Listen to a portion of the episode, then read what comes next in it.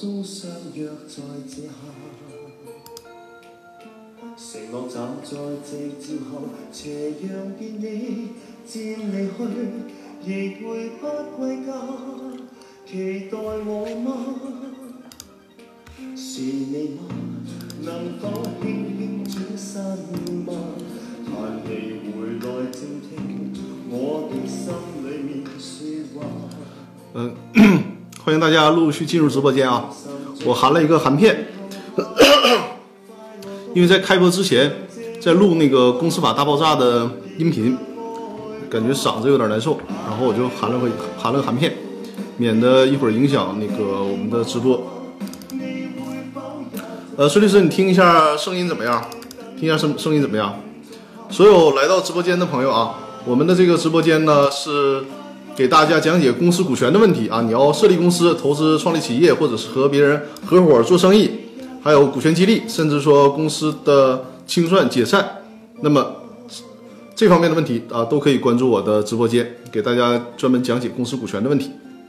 我今天穿的就跟律师就不太沾边了，是吧？就是比较休闲了。呃，声音声音可以哈，好的好的。这这个沈阳的疫情也没有办法出去买衣服去啊。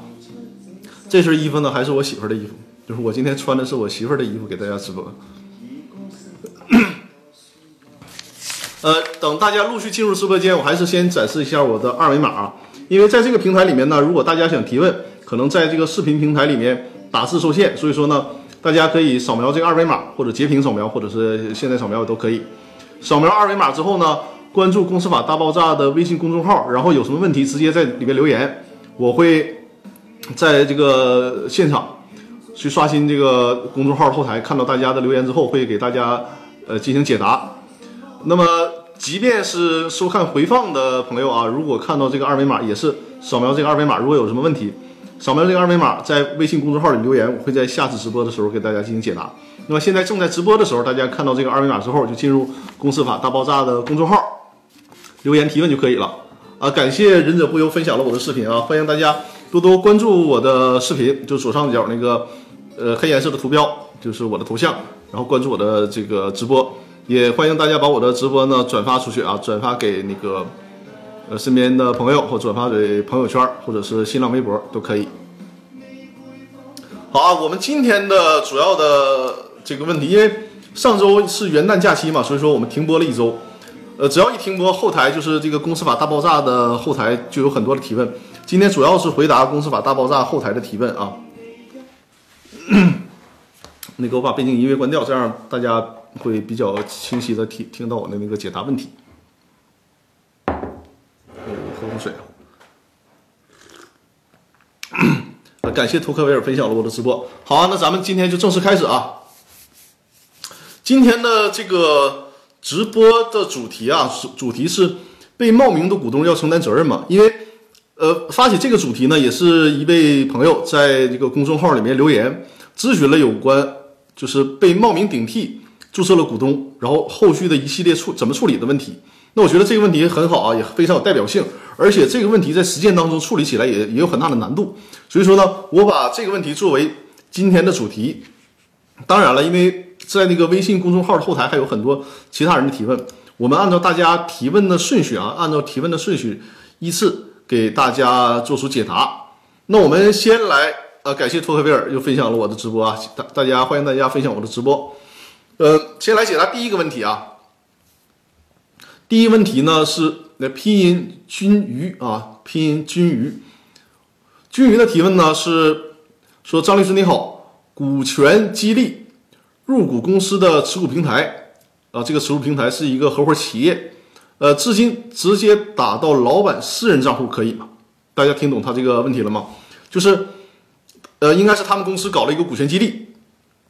股权激励呢，是通过持股平台进行激励，也就是说，这些被激励的员工都注册到这个持股平台。这个持股平台的形式呢是有限合伙企业，应该是有限合伙企业。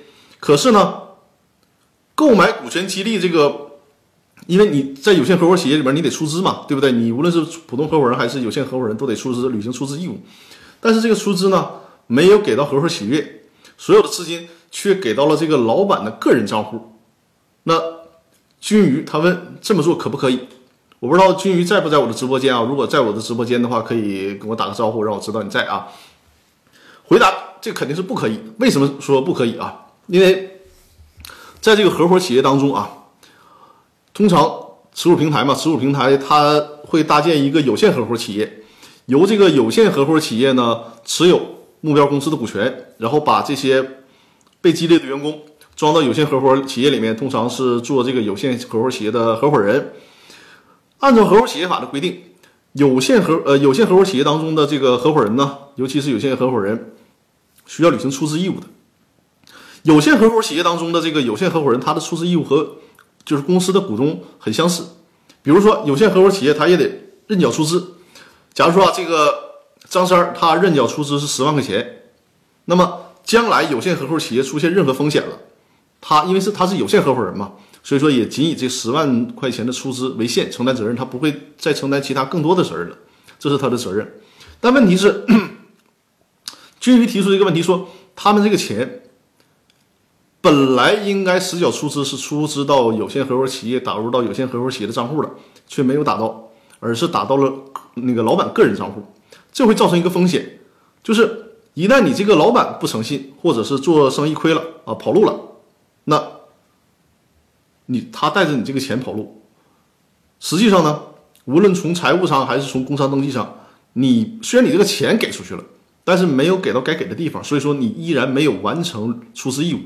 那这个合伙企业出现任何的亏损，合伙企业的债权人是有权要求你作为有限合伙人承担出资义务的。比如说，你的出资义务对应是十万块钱，你的钱给个人老板，你钱确实给出去了，但将来合伙企业有任何问题，那老板也跟着小姨子跑路了，对吧？那在这种情况下，人家债权人还有权要求你再出十万块钱，因为。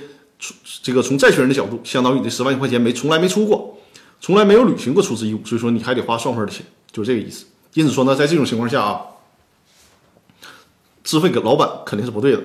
老板这么做，那我们往好了推测，就是他可能对法律、对财务的理解不够深入啊，所以说造成这个不规范的操作。那如果往坏了理解，是不是这个老板有私心？啊，所以说从风险防控的角度就不不建议大家这么做。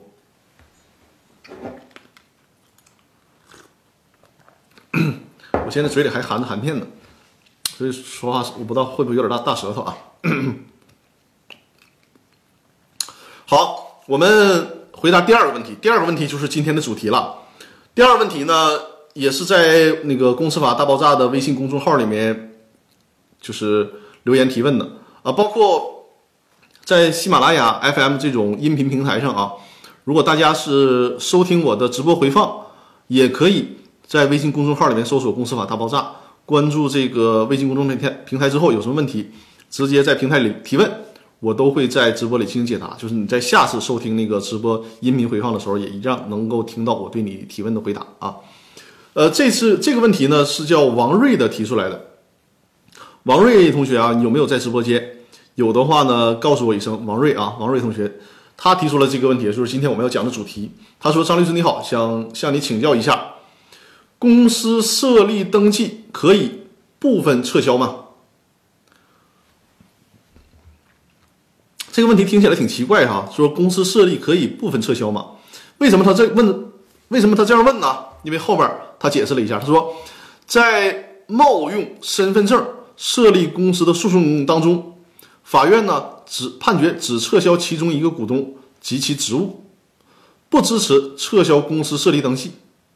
这样判下来，工商部门那边说没法啊，没办法执行，只能撤销公司登记，不能部分撤销。这种说法正确吗？工商那边的解释是，法人的设立是一个行政行为。大家有没有听懂他的意思啊？我给大家翻译一下啊，就是说他的这个身份。我们还是假设说张三儿，张三儿他的这个身份被人家给冒用了，无论通过什么途径，可能盗用他的身份证，冒用了，然后登记注册公司，从而使得张三成为这个公司的股东之一了。张三发现这个问题了，向法院提起诉讼，说的我从来都没有注册过公司啊，这事跟我完全没有关系，是有有人偷了我的身份证注册了这个公司，对吧？那理所当然，张三说你这个需要撤销我的股东身份，因为我要成为这个公司的股东，我是需要履行出资义务的。比如说你这个出资义务对应一百万，那就相当于我无缘无故就欠了这个公司一百万呢，那谁能干呢？对不对？所以说他起诉法院，要求撤销这个股东身份。那有可能同时张三还担任还被啊被担任法定代表人或者是这个呃执行董事，那可能要求一并撤销。同时呢，张三还提出说，不单单要法院判决撤销，而且法院呢，你应该告诉工商行政管理部门，从工商登记的角度也给我撤销。那从他的提问里面呢，说可能法院只支持他的前，只支持了他前半部分的诉讼请求，就是说法院判决撤销他的股东身份和比如法定代表人呐和执行董事的职务，这可以了。但是呢，在判决当中没有体现说要呃要求工商行政管理部门去撤销他这个股东身份的登记，然后。这个人张三儿，他拿这个判决去找工商行政管理部门了，说：“你看，法院都支持我撤销股东身份了，那你工商行政管理部门是不是能给我撤下来？就是从工商登记的角度，把把我这个张三儿的名字撤下来，我不再是这个公司的股东了，可不可以？”那工商行政管理部门给他的答复是：“不行啊，我们这个属于行政管理范围。”哇，这谁送的这么大的礼物啊？感谢啊，谢谢谢谢。啊，红茶花啊，谢谢谢谢谢谢红茶花送的礼物。红茶花是我们。公司法大爆炸微信群的一位老会员了，呃，也是有一些包括股东知情权的问题啊，也我们也深入的探讨过。好，我们接着来说这个问题啊，呃，工商那边解释就是你这个股东身份，你拿这个判决我撤不了，所以说他问怎么办。如果大家听懂这个问题了，就会发现这是一个非常有代表性的问题，而且我跟大家说，这种事儿在实践当中处理起来也会非常非常的麻烦。就是他需要什么呢？他需要法院首先需要代理这个案件的律师懂业务，需要审判这个案件的法官懂业务，同时呢还得需要工商行政管理部门懂业务。明白我的意思吧？就是哪一个环节大家都得对这个公司法的规定非常的熟悉，才会保证整个的这个这种事件遇到这种事儿处理起来是既规范，而且呢还不费周折。否则的话，这个事儿就会很难处理。我来解释一下为什么这么说啊？因为关于这种情况，就是被冒名顶替股东身份应该怎么办的问题，在最高法院的公司法司法解释三的最后一条啊，就是第二十八条，在这里面有明确的司法解释规定。我给大家念一下这个法律规定的原文啊，这个原文叫冒用他人名义出资，并将他人作为股东在公司登记机关登记。冒名登记行为人应当承担相应责任。公司其他股东或者是公司债权人以未履行出资义务为由，请求被冒名登记为股东的，呃，请求被冒名登记为股东的承担补足出资责任或者对公司债务不能清偿的部分赔偿承担赔偿责任的，人民法院不予支持。这个大概的意思，我给大家翻译过来就是说，被冒名顶替这个人，原则上呢，他不需要承担。所谓股东的出资义务，比如说张三儿，他身份被被盗用了，对应的出资义务是一百万，一百万，那他实际上是不需要承担这一百万出资义务的。这是 目前的公司法以及公司法这个所有五部公司法的司法解释加起来，唯一的一条能体现出如何处理这个被冒名顶替成为呃，就是身份被冒用成被成为股东的这个情况应该怎么处理的问题啊。但是。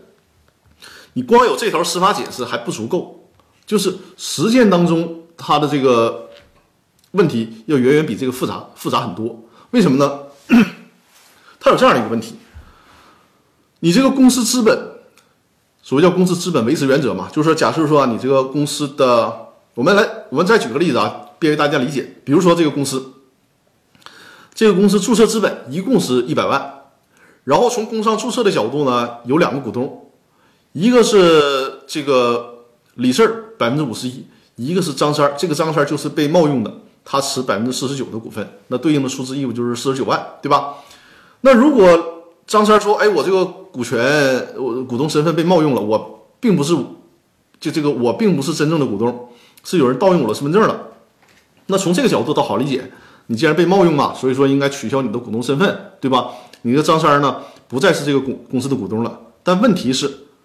张三不是这个公司的股东了，那么谁来接替张三儿的这部分出资。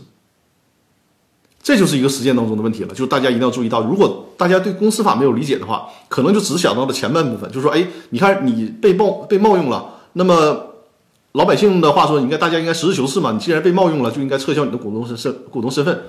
但是被撤销完事完事儿之后怎么办？因为如果说公司注册资本一百万，简单的理解，这个张三儿那四十九万的出资是假的，把张三儿四十九万减下去。公司就剩五十一万的注册资本了，行不行？这是不行的。这样做就损害了公司债权人的利益，相当于什么？相当于公司没有经过这个法定程序就减少注册资本，那就把公司债权人坑了。所以说，如果这么做，他就会跟公司法的基本原则相冲突。因此，这个就是实践当中的一个非常大的难点，就是明明知道这个人的身份被冒用了，需要把他撤下去，但是撤下去还得把后续的，就是。把后面的事儿都安排明白，否则不安排明白的话，就肯定会损害到债权人的利益，也会像就是我们的这个王瑞朋友提问那样，你到实践当中拿这个判决去工商局办了，人家工商局不给你办。从这个角度说啊，人家工商局不给你办是有道理的。为什么呀？你是撤出去了，一百万的出资那四十九万谁来认领？你不可能说你这个股东这四十四十九万是一个空的，没有人来认领这四十九万呢。对吧？你怎么对公司的债权人进行解释啊？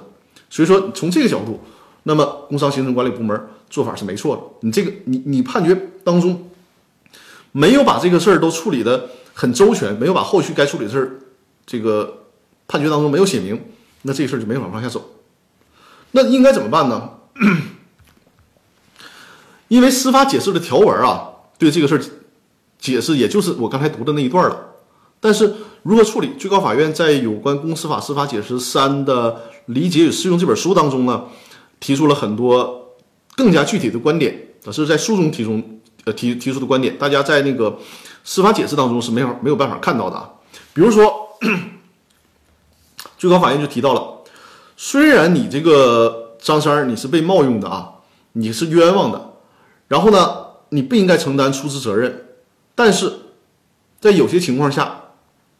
比如说，你你在这个期间你想撤销股东身份，但好，但是恰恰这个公司对外欠了很多的钱，人家债权人找上门来了。债权人说：“哎，你这个两个股东，我不管你是不是冒用的，你们出资期限到了，应该向公司履行出资一百万的义务，然后一百万公司拿的一百万应该向我还钱了，你不还，所以说我要求你两个股东承担责任，对吧？这个这可能听我节目的朋友，这个最基本的东西大家都能知道，就是说你股东。”到了出资期限了，你就得把钱给公司，然后公司拿这个钱去还债，这个道理大家都懂，对吧？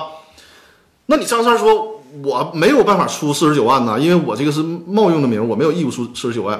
那最高法院给出的解释说，尽管有司法解释，但是在有些情况下，法院可能啊，大家注意很重要的一点，法院可能还会判决你这个张三这个倒霉蛋承 承担出资义务。然后呢，你张三承担了这个出资义务之后，你自己再去找。当初是谁冒用你的名儿？你去向他追偿追偿，向他要求损害赔偿，向他追偿你替他垫付的出资资金，需要这样，明白了吧？就说这个倒霉蛋很倒霉，但是基于公司法的这个原则，基于对公司债权人保护的这种更高的立法要求，有可能你这个倒霉蛋还要进一步倒霉，就是你需要替人家先行承担出资义务，然后你才去。找到底是哪一个坏蛋冒用了你的名儿，你再去向他追究责任，这个就是实践当中有可能会产生的做法。这是这种做法是最高法院在《理解与适用》这本书当中也指明的，所以说很可能有人冒用了你的名字，然后你还得承担出资义务。那么这是最坏的结果了，这是最坏的结果。那退而求其次，就是如果在这个最坏的结果没到来之前。法院怎么做才能把这个事儿做得很周全呢？就是说，张三儿发现自己的名字被冒用了，那很可能张三儿他会查到，到底是谁冒用了他的身份。那最大的嫌疑肯定就是那李四儿了，对吧？那好，在这种诉讼当中，因为通常是张三起诉这个公司啊，要求撤销他的股东身份，我建议。包括最高法院从这个最高法院的观点当中也可以推导出来，就是同时把这个责任人、这个罪魁祸首李四也加入到或者是被告，或者至少是第三人。为什么把他也拽入到诉讼中来呢？这样便于法院在判决当中审理查明嘛。审理查明说，张三这个名儿就是你李四拿着人家张三的身份证去登记的。那好，张三退出公司，不需要承担任何的出资义务了。但是张三那四十九万谁出？你李四来出。就是直接在判决书如果这么写明了，那好了，张三就可以全身而退了。然后也不会损害到公司债权人的利益了，因为这个锅有人来背了，李四来背，这就是最好的、最完善的这个判决结果。大家懂我的意思了吧？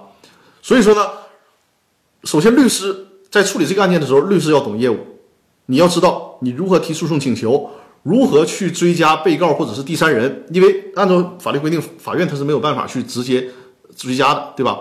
所以这个律师要懂业务，同时呢，法院要懂业务。法院懂业务的是什么呢？就是在判决书当中。把这几项都写明白，别有漏项，否则就会像今天这个王瑞提的问题一样，他就是无解，在实践当中无解了，是吧？所以在判决书写明，首先张三可以撤出来，然后呢，罪魁祸首李四儿去承担表面上应该由张三儿履行的那个出资义务，因为是你李四儿搞的鬼啊，所以说你来承担责任，这就是一个完美的判决了。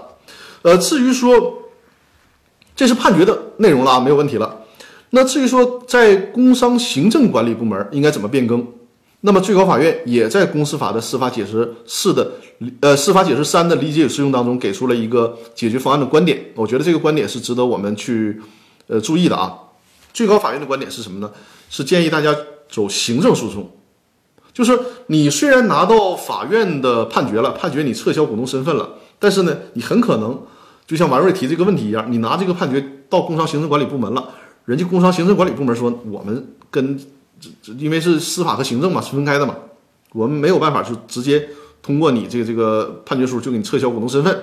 这个时候，最高法院给的建议是，你再提起一个行政诉讼，你提起行政诉讼，然后请求呢法院通过判决的方式来撤销这个虚假的登记。这个不是我给出的意见啊，这是最高法院给出的意见，就是它的原文是说，通过行政诉讼起诉工商部门。请求法院判决工商部门撤销虚假登记，这就是一个方式。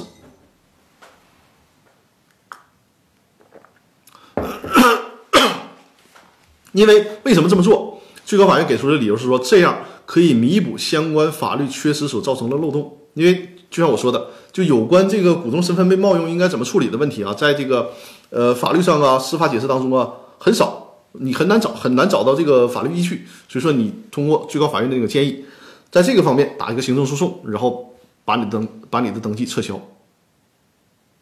呃，王瑞，我不知道你这个现在在不在我的直播间啊？因为你的这个问题肯定是你实践当中碰到碰到的问题，所以说我的这个回答，呃，我认为应该是对你能起到一定的帮助作用，因为这不单单是我的回答。是我通过实践经验，再结合最高人民法院在这个出版的最高法院自己出版的司法解释的理解适用这这个书当中所述的观点，就是代表了最高法院处理这个相关问题的意见啊。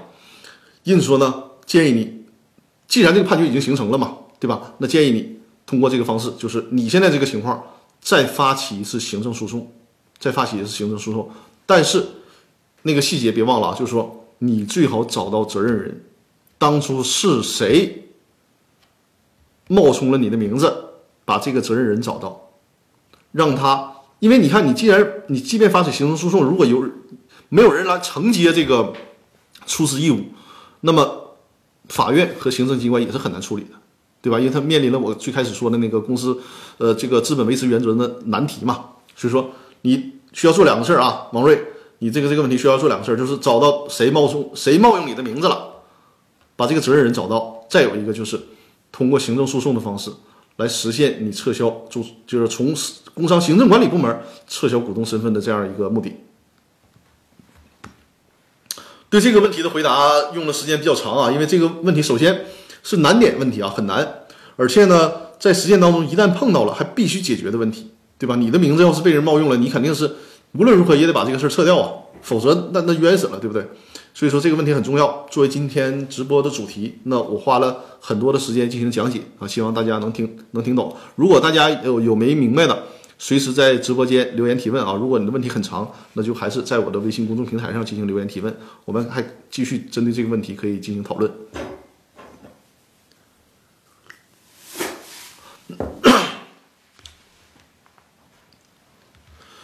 第三个问题，有人在我的微信公众平台问，是叫 Kiko 是吧？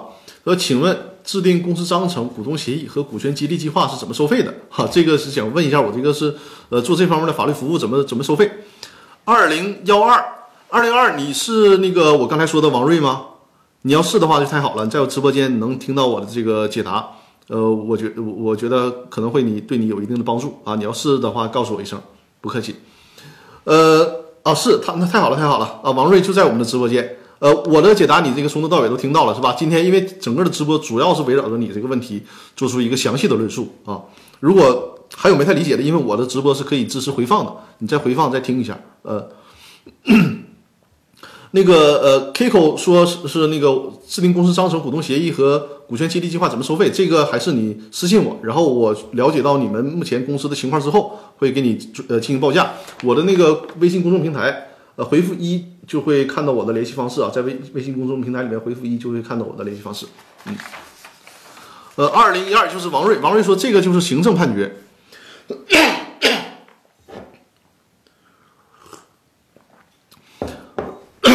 王瑞啊，我觉得哈，你这个行政判决虽然是行政判决，但是你当初提的这个请求和判的这整个过程对不对？这个因为我没有看到你的判决书，因为你的这个首先你首先需要的是发起这个民事诉讼。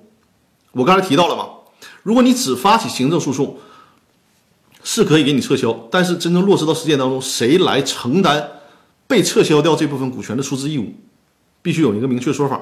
所以说，有可能是你，我不知道你在这个过程当中有没有请律师代理啊？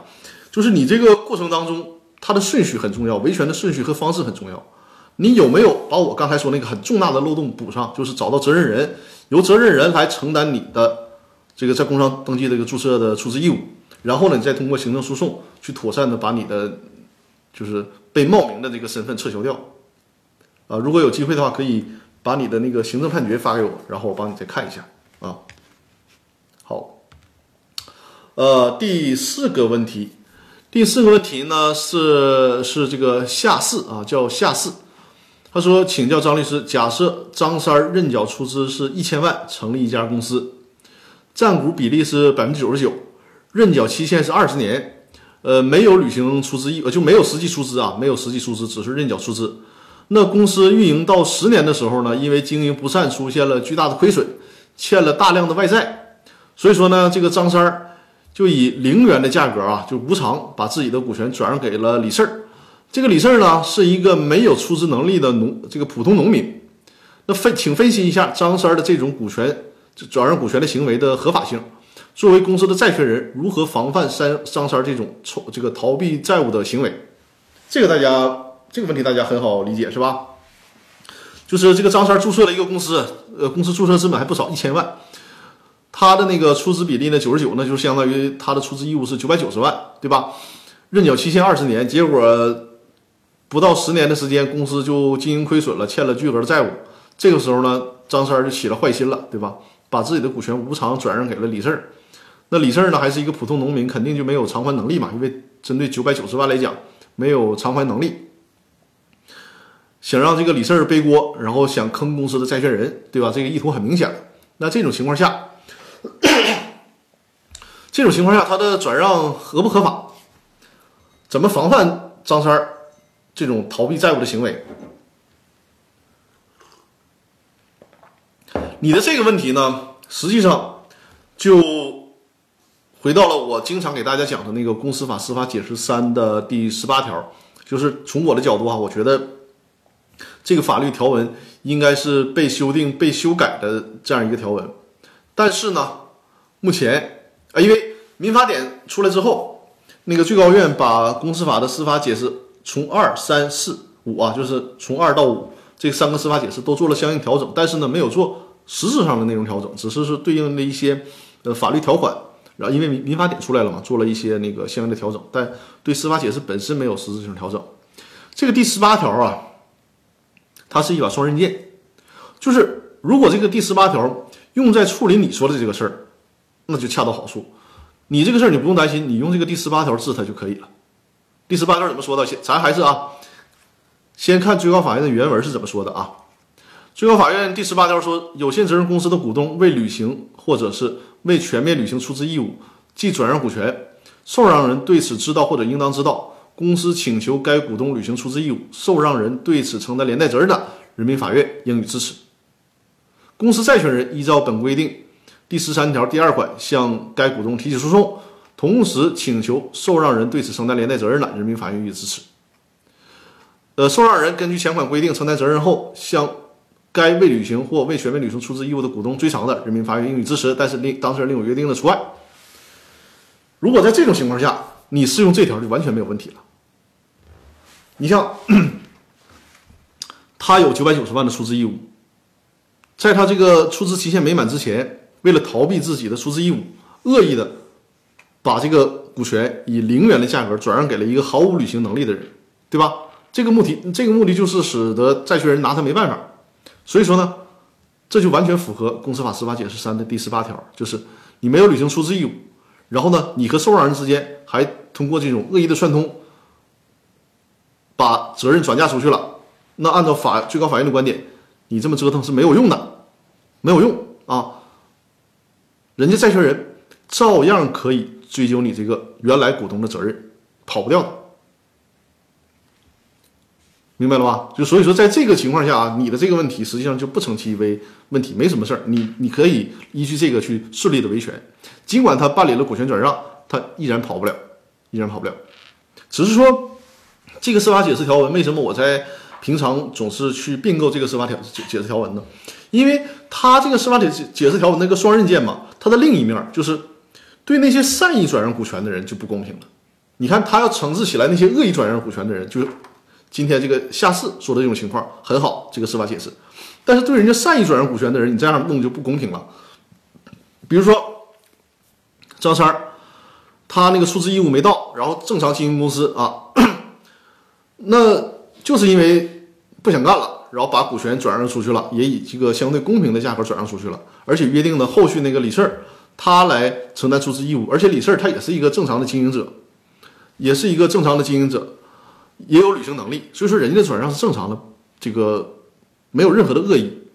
但是后来李四儿呢，呃，不太讲究，李四儿自己不按照当初的股权转让的约定来履行出资义务，那么债权人如果按照这条解司法解释，债权人就有权追究张三的责任，这个就不公平了。因为什么呢？就是这个司法解释出台的背景是当时。当时那个公司法呀，它不支持认缴出资，只支持实缴出资，所以才有那个司法解释。但是在认缴出资之后，人家出资期限没到，当然没有履行出资的这个义务。在这种情况下，把股权转让出去了，然后由后面那个人来承担这个义务，是当然的和合理的。那那你这个司法解释却让人家善意的转让人承担本来不应该再由他承担的义务，这显然是不公平的。对吧？你要这么做的话，对于大家转让股权就会造成一个很大的不确定性和很大的法律风险。所以说，这条司法解释，我认为啊，因为它的出台的历史背景就是比较拧巴嘛，是在那个公司法修改之前，所以我认为这个司法解释早晚还是需要完善的。需要完善是什么呢？就是我期待的理想就是善意的，你不应该追究人家出让股权的股东的责任。那对于恶意的，就像下次说的这种情况，对于恶意的。你可以保留这样的司法解释条文，就是如果证明你们之间是恶意的，那双方谁也别想谁也别想跑啊！出让人和受让人都要承担那个出资的责任。这是我对这个问题的回答。啊，欢迎大家关注我的这个左上方啊，屏幕左上方那个头像，关注我的直播间啊。如果有可能的话，帮我把我的直播。呃，转发给身边需要朋需要的朋友啊，转发给呃朋友圈啊、微信群啊、那个新浪微博啊，帮我多多做推广啊！我现在的直播间每周的直播人数还是呃现在比较固定了，就是还是长期坚持还是比较有效的。好，这是第四个问题啊，感谢 IP 之路，哎，IP 之路，我知道一会儿会回答你的问题，我我看到你了，感谢大家帮我分享我的直播间。呃，下一个啊，下一个，因为我们一共今天有六个问题要回答啊。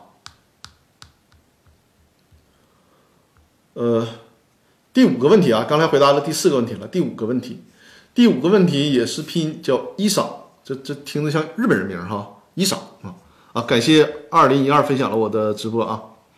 呃，有新进入直播间的，我的这个直播间是讲解公司股权的问题，就是有创业啊、投资啊，呃，然后股权激励啊等等这种情况，可以关注我的直播间啊，在这里面给大家讲解这些问题。然后呃，还是啊，如果有什么问题想问，比如说你这个问题比较长，就可以扫描这个二维码，然后呢，在我的微信公众平台里面提问，我会在直播的时候给大家进行解答。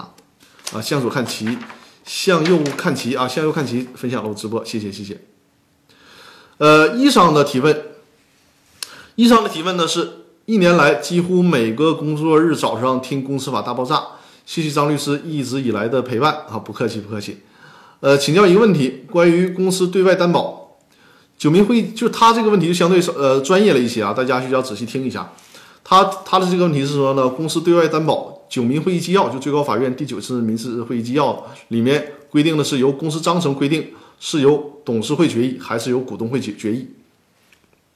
就是公司对外担保的时候，是由是由谁来批准担保这个事儿，是由公司章程去规定，到底是由董事会啊，还是由股东会啊来进行决议啊？呃，只要债权人能够证明其在订立担保合同的时候，对董事会决议和或者是股东会决议进行了审查，同意决议的人数及签字人员符合章程的规定，就应该认定为是善意的。但是呢，又说。公司能够证明债权人明知公司章程对决议机关有明确规定的除外，就是他对后面那个但书，就是这个但是他就不理解了啊，一商不理解这个但书，你说为啥还得是有些情况下，那么公司可以自己举证去证明？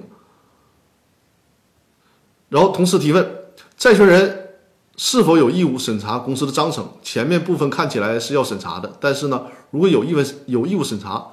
又怎么可能会要求公司证明债权人明知公司章程的规定呢？这个问题啊，可能大家听的人也会比较糊涂。我简单的说一下，然后，然后我接下来我会用一个例子给大家解释一下，大家就就明白了。举例子说明啊，就是说，原则上，你这个债权人呢，你得看公司章程，同时呢，按照公司章程，你得看到这个章程里面规所规定的。或者是股东会，或者是董事会的决议，就是你在这个接受担保的时候，不单单要看公司盖章的那个担保书、担保协议，还要看公司章程以及这个股东会决议和和董事会决议，否则这个公司的担保是无效的。但是呢，这个九民会议要给的一个例外的情形啊，就是说，在某些情况下，公司可以自己证明啊，这个自己的章程有规定，从而呢，来认定。担保的协议无效，就这个意思。那么，一商他对后面这个说，你怎么公司还可以自己证明？呃，债权人就是他应该知道这个章程，从而使得债权人不能向公司主张担保呢？我给大家举个例子啊，大家就明白了。就是这个话比较绕路，就这个问题，如果说到现在啊，就只能是公司这个这个法律专业的人能听懂。如果是大家普通老百姓是听不懂我我刚才说了什么的，对吧？咱用一个例子说说说，呃，用一个例子表述一下，大家就能明白了。比如说啊，A 公司，A 公司呢有一个股东叫隔壁老王，这是 A 公司有一个股东。同时呢，A 公司的章程里面啊有明确的规定，就是当公司对外提供担保的时候，必须由股东会决议，也也就是说。两个条件啊，第一个，这个隔壁老王本身他就是 A 公司的股东，同时呢，这个 A 公司的章程还规定了，如果 A 公司想要对外担保的话，必须得有股东会决议，否则这种担保无效。那公司运营了一段时间之后呢，这个隔壁老王就退出公司了，通过股权转让的方式，就是不想在这个公司担任股东了，所以说呢，把自己的股权卖掉了，退出公司了。隔壁老王从这个 A 公司退出之后呢？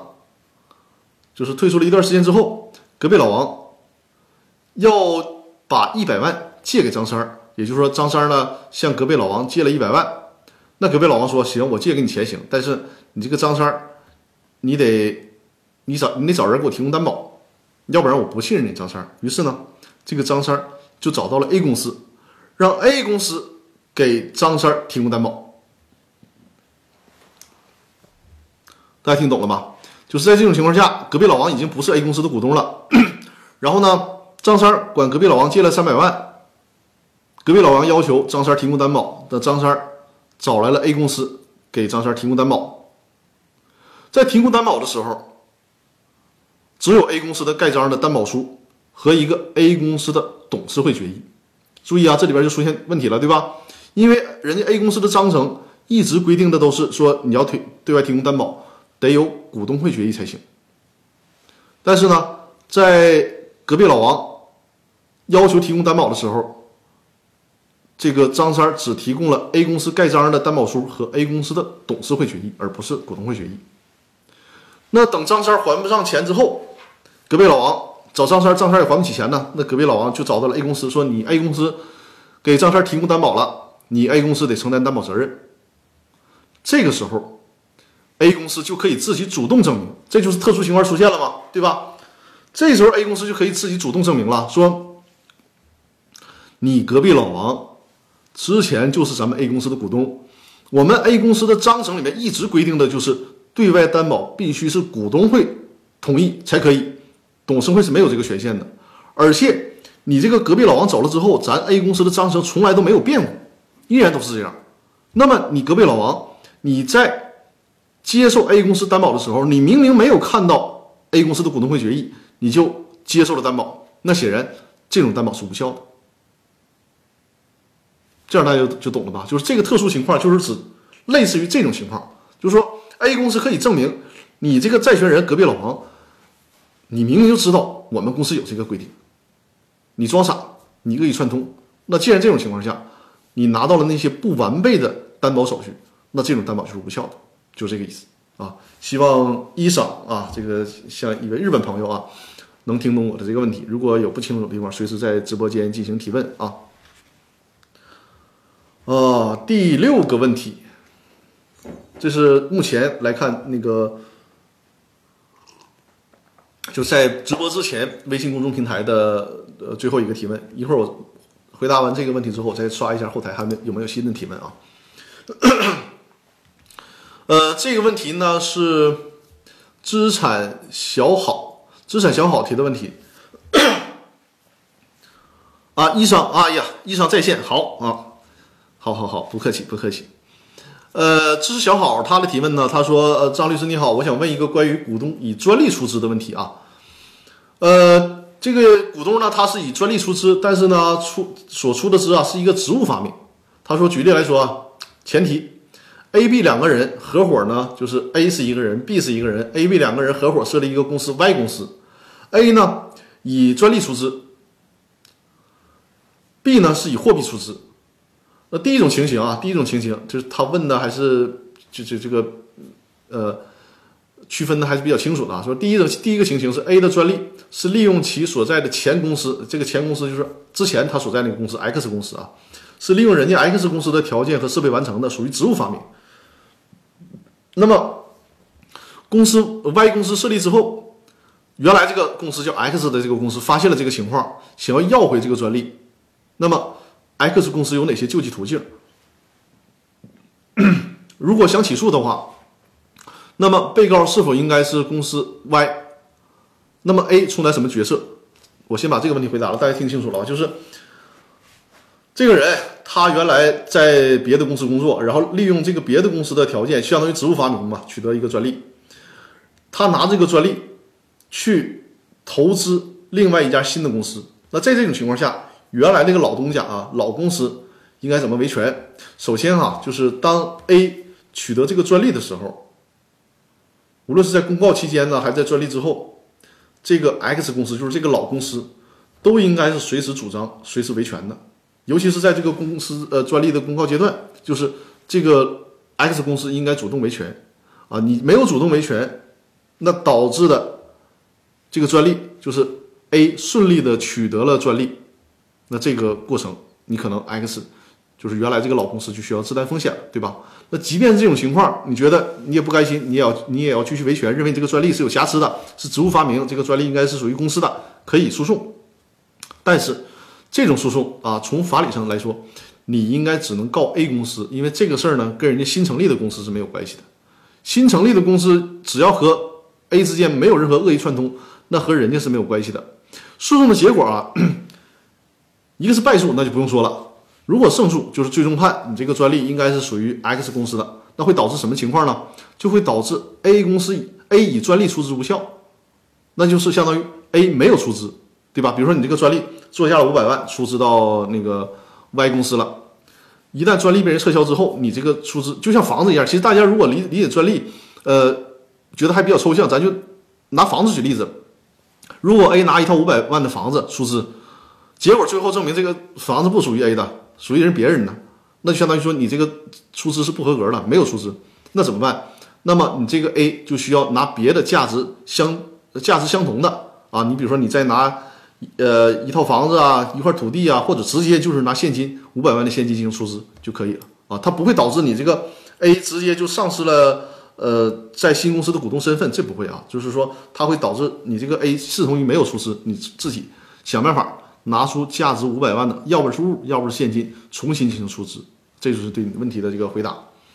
那么他说第二种情形啊，这个呃知识资产小好说，A 的专利呢是利用 Y 的，如果如果是 A 的专利是利用 Y 的条件，那你说的这个 Y 就是新设立的公司了，对吧？如果 A 的专利是利用新设立的公司完成的，也属于职务发明。那么呃 B 股东知情并默许了，那么后来 A 和 B 发生矛盾了。B 就不想用出呃，B 想用不出师不实来整 A，那么 B 应该怎么操作？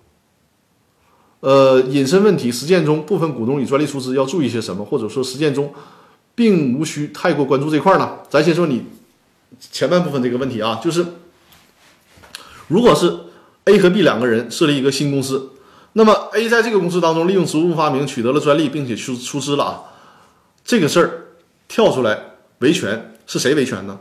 应该是新设立这个公司维权，而不是 B 来维权。同时呢，还需要考虑到你这个 A 和 B 各自的持股比例是多少。如果比如说这个股东 B 他持股百分之五十以上啊，就比如说他持股百分之五十一，那他也有机会，就是他形成个股东会决议，然后 A 公司啊，就这个新设立的公司就起诉 A 公司啊，起起诉这个 A 股东，说你侵犯了那个职务发明，然后这个发明专利应该是。呃，公司所有，那就是一个公司和 A 之间的关于专利权属纠纷的一个诉讼啊。所以说这个问题，我觉得没有什么过多的解释的。嗯，你要是说出于整人的目的，这个我觉得这种这种思维和角度吧，就会有一些问题了。就是你要是出于维权的角度，实际上呢，就是这个公司可以把 A 作为被告，然后来争夺这个专利权属。还有就是他说到啊，就是说实践当中，如果是以专利出资，需要注什么注意什么问题，还说的无所谓。实际上，在大家这样，专利出资，你要注意的问题无无非就是你这个专利不要有瑕疵嘛，就像你不要有这这些罗乱的事儿，什么职务发明啊之类的，这个完完全全是你自己的就可以了。另外一个，实际上用专利出资是一个非常讨巧的事儿。大家如果会利用这个事儿啊，利用专利出资可以起到一个杠杆作用。从经济手段上起到一个杠杆的作用，同时起到一定的税收筹划的目的。就有关这个这个问题呢，可能有机会我我我可以给大家做专题展开讲。就简单的说，如果你在这个公司当中，呃，认缴的出资金额是五百万，如果你用现金出资，白花花的银子，你得你你得拿到五百万给到公司，对吧？但如果是你专利出资，现在的专利情况呢？因为专利这个东西到底值多少钱？坦率的讲，它没有一个完完全全客观的标准，可能是你这个专利取得的成本是十万块钱，但是呢，有专利评估机构，人家评估出来的价值就是五百万，那这个在社会上和在法律上就得认这个价值。那你想想，你看，你可能五十万，呃，你可能十万成本取得的这个专利，一下子作价成五百万出资到公司。你在公司相当于你履行的，你履行的是五百万的出资义务，这是不是起到一个杠杆的作用？同时呢，按照我们国家目前的法律政策，专利出资到公司，那这部分出资作价的出资还可以作为成本，应该是核销十年的时间，就相当于，比如你五百万核销十年，一年十万块，一年五十万块钱，这不需要提供发票的，相当于公司的成本。所以说，从这两个角度啊，专利出资是一个挺讨巧、挺不错的事儿。嗯，如果有客户啊有这方面需求，可以和我联系，就是在这方面我们来进行专门的法律设计啊。以上呢就是对积累的积累了两周的那个微信公众平台的提问，这个一个回复啊，终于答完了。然后我们看看新的微信公众平台还有没有新的提问啊？哎呀，嗓子有点冒烟了。IP 之路啊，不客气不客气。IP 之路，你应该就是那个资产小好对吧？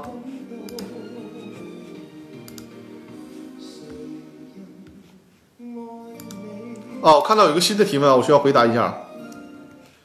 呃，忍者不忧，我的老观众了啊，忍者不忧，你在线的话告诉我一声啊。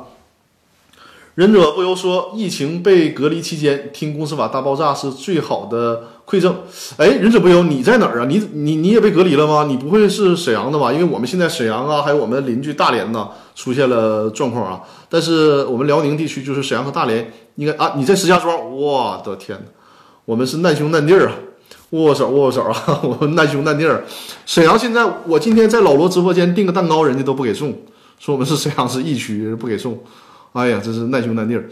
我们我们就是有一些身边的朋友就被圈在里面了嘛，就是沈阳划定一个区域，那个区域是是封闭的，大家不能进出的。哎呀，真是难兄难弟。对，所以快递停运，不许出门，因为石家庄可能比我们沈阳要要严重很多。沈阳从沈阳和辽呃沈阳和大连是今天没有新增的啊，希望快点好起来。我先把你的问题回答了啊。呃，疫情被隔离期间听公司法大爆炸是最好的馈赠，谢谢谢谢。呃，我的问题是，有一个注册资本是这是多少啊？这这些零是啊三百万，有一个注册资本是三百万的公司，只是认缴资本，现在呢打算增资扩股，投资人出资一百零一万，要求占股权是百分之四十呃百分之四十啊，这平翘舌，占股是百分之四十，除了财务报表对原来的公司审计。价值降低之外，有没有其他的办法？哎呀，你给我出的这是个数学问题啊！我我我得算一下啊。也就是说，你原来注册资本三百万，然后要求占到百分之四四十。我我先不给你算这数了，我一个文科生，我给你算这个数，我现在用心算，我给你算错了。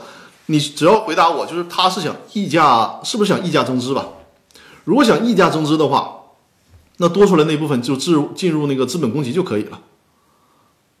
啊，是啊，对对对，呃，如果是溢价增资，就进入资本公积，它是这样，就是两种方式，一种是呢多出来那个钱给到，就是如果它是增资的话，那么多出来的钱通常就是进入资本公积了。如果是股权转让，有的时候操作是你股权转让那部分多出来那部分钱是给到原来的股东，相当于人家套现了嘛，或者是都给到公司，都作为资本公积。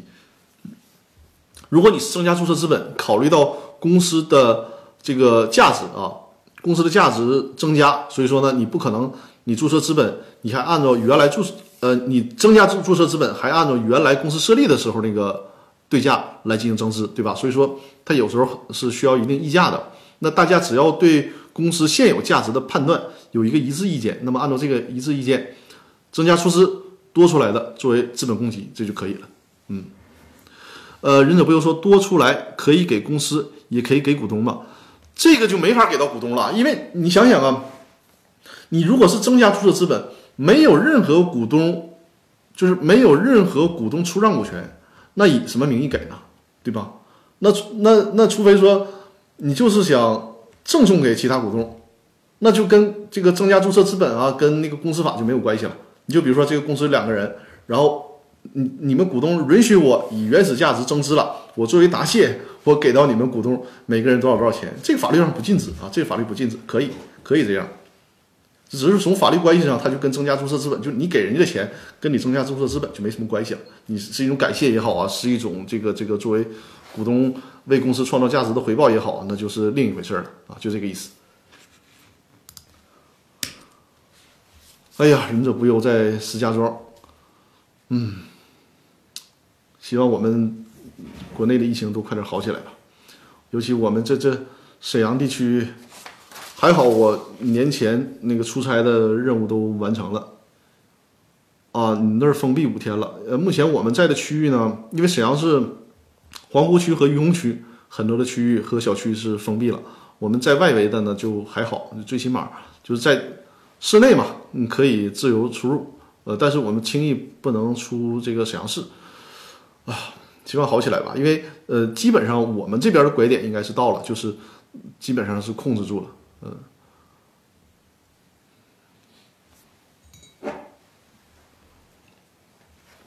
哎呀，听点音乐轻松轻松吧。这个话题聊沉重了，我的天哪，那是看来是比较比比较严重了，就跟那个前段时间新疆那个时候差不多，就是一夜回到解放前，就又回到了我们去年春节的时候的状况了。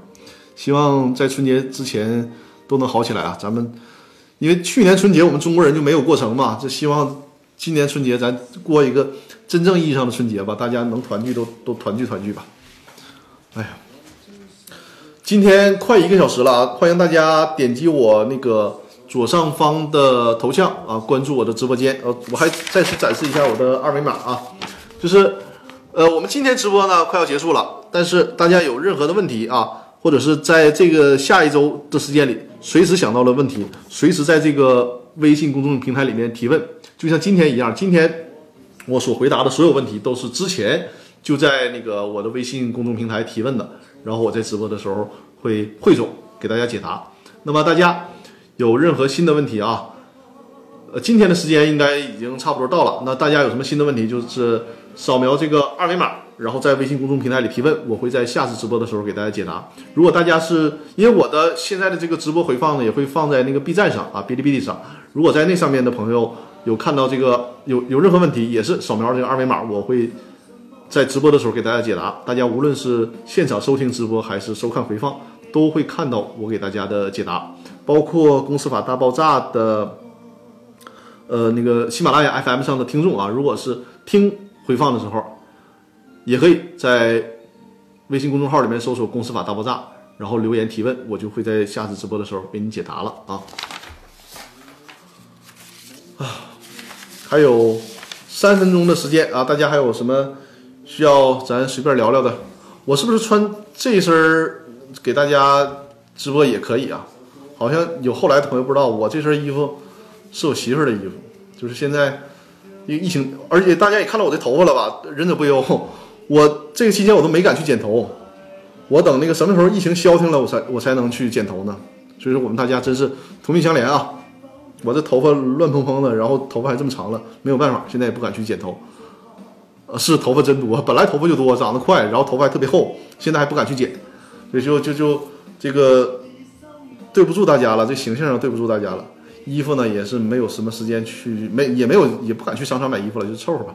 然后啊，这身特年轻是吧？据说是易烊千玺同款，嗯，哼哼。现在我都捡我媳妇儿的衣服穿。嗯 太可以了，特年轻。好，那我这衣服我就多穿几天。就是因为大家从大家理解，我认为可能律师讲那个呃法律的 直播节目应该是穿着哈西装笔挺的，打个领带什么的，是吧？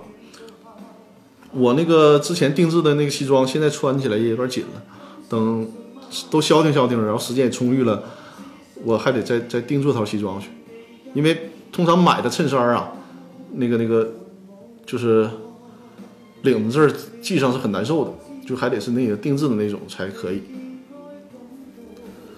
呃，我们今天的直播时间呢又快到了，大家还有什么问题或者有什么想聊的吗？如果有的话，可以陪大家聊会儿；如果没有的话呢，我就准备下播啊。我们还是啊，每周日晚上的八点啊，每周日晚上的八点。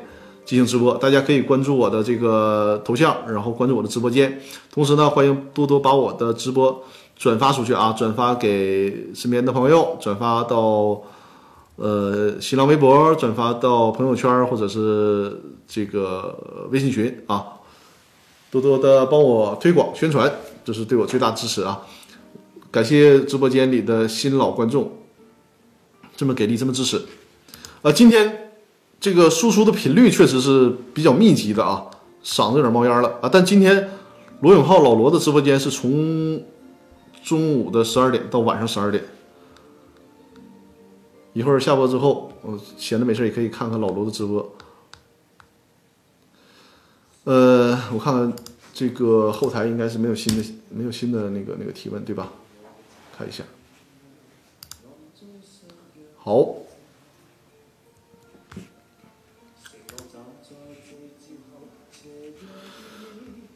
下次的直播时间是十月十七号啊，就是下周日，十月十七号。如果没有其他特殊情况的话，我们都是每周日晚上的八点啊，每周日晚上的八点进行直播。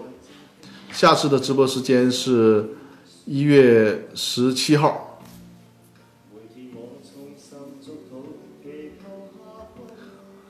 呃，欢迎大家点击头像关注我的直播间。好，大家还有什么问题吗？如果没有的话，我们今天的直播就到这儿了，好吗？然后我们下周日晚上的八点再见啊！感谢大家支持，争取我下周能剪上头发。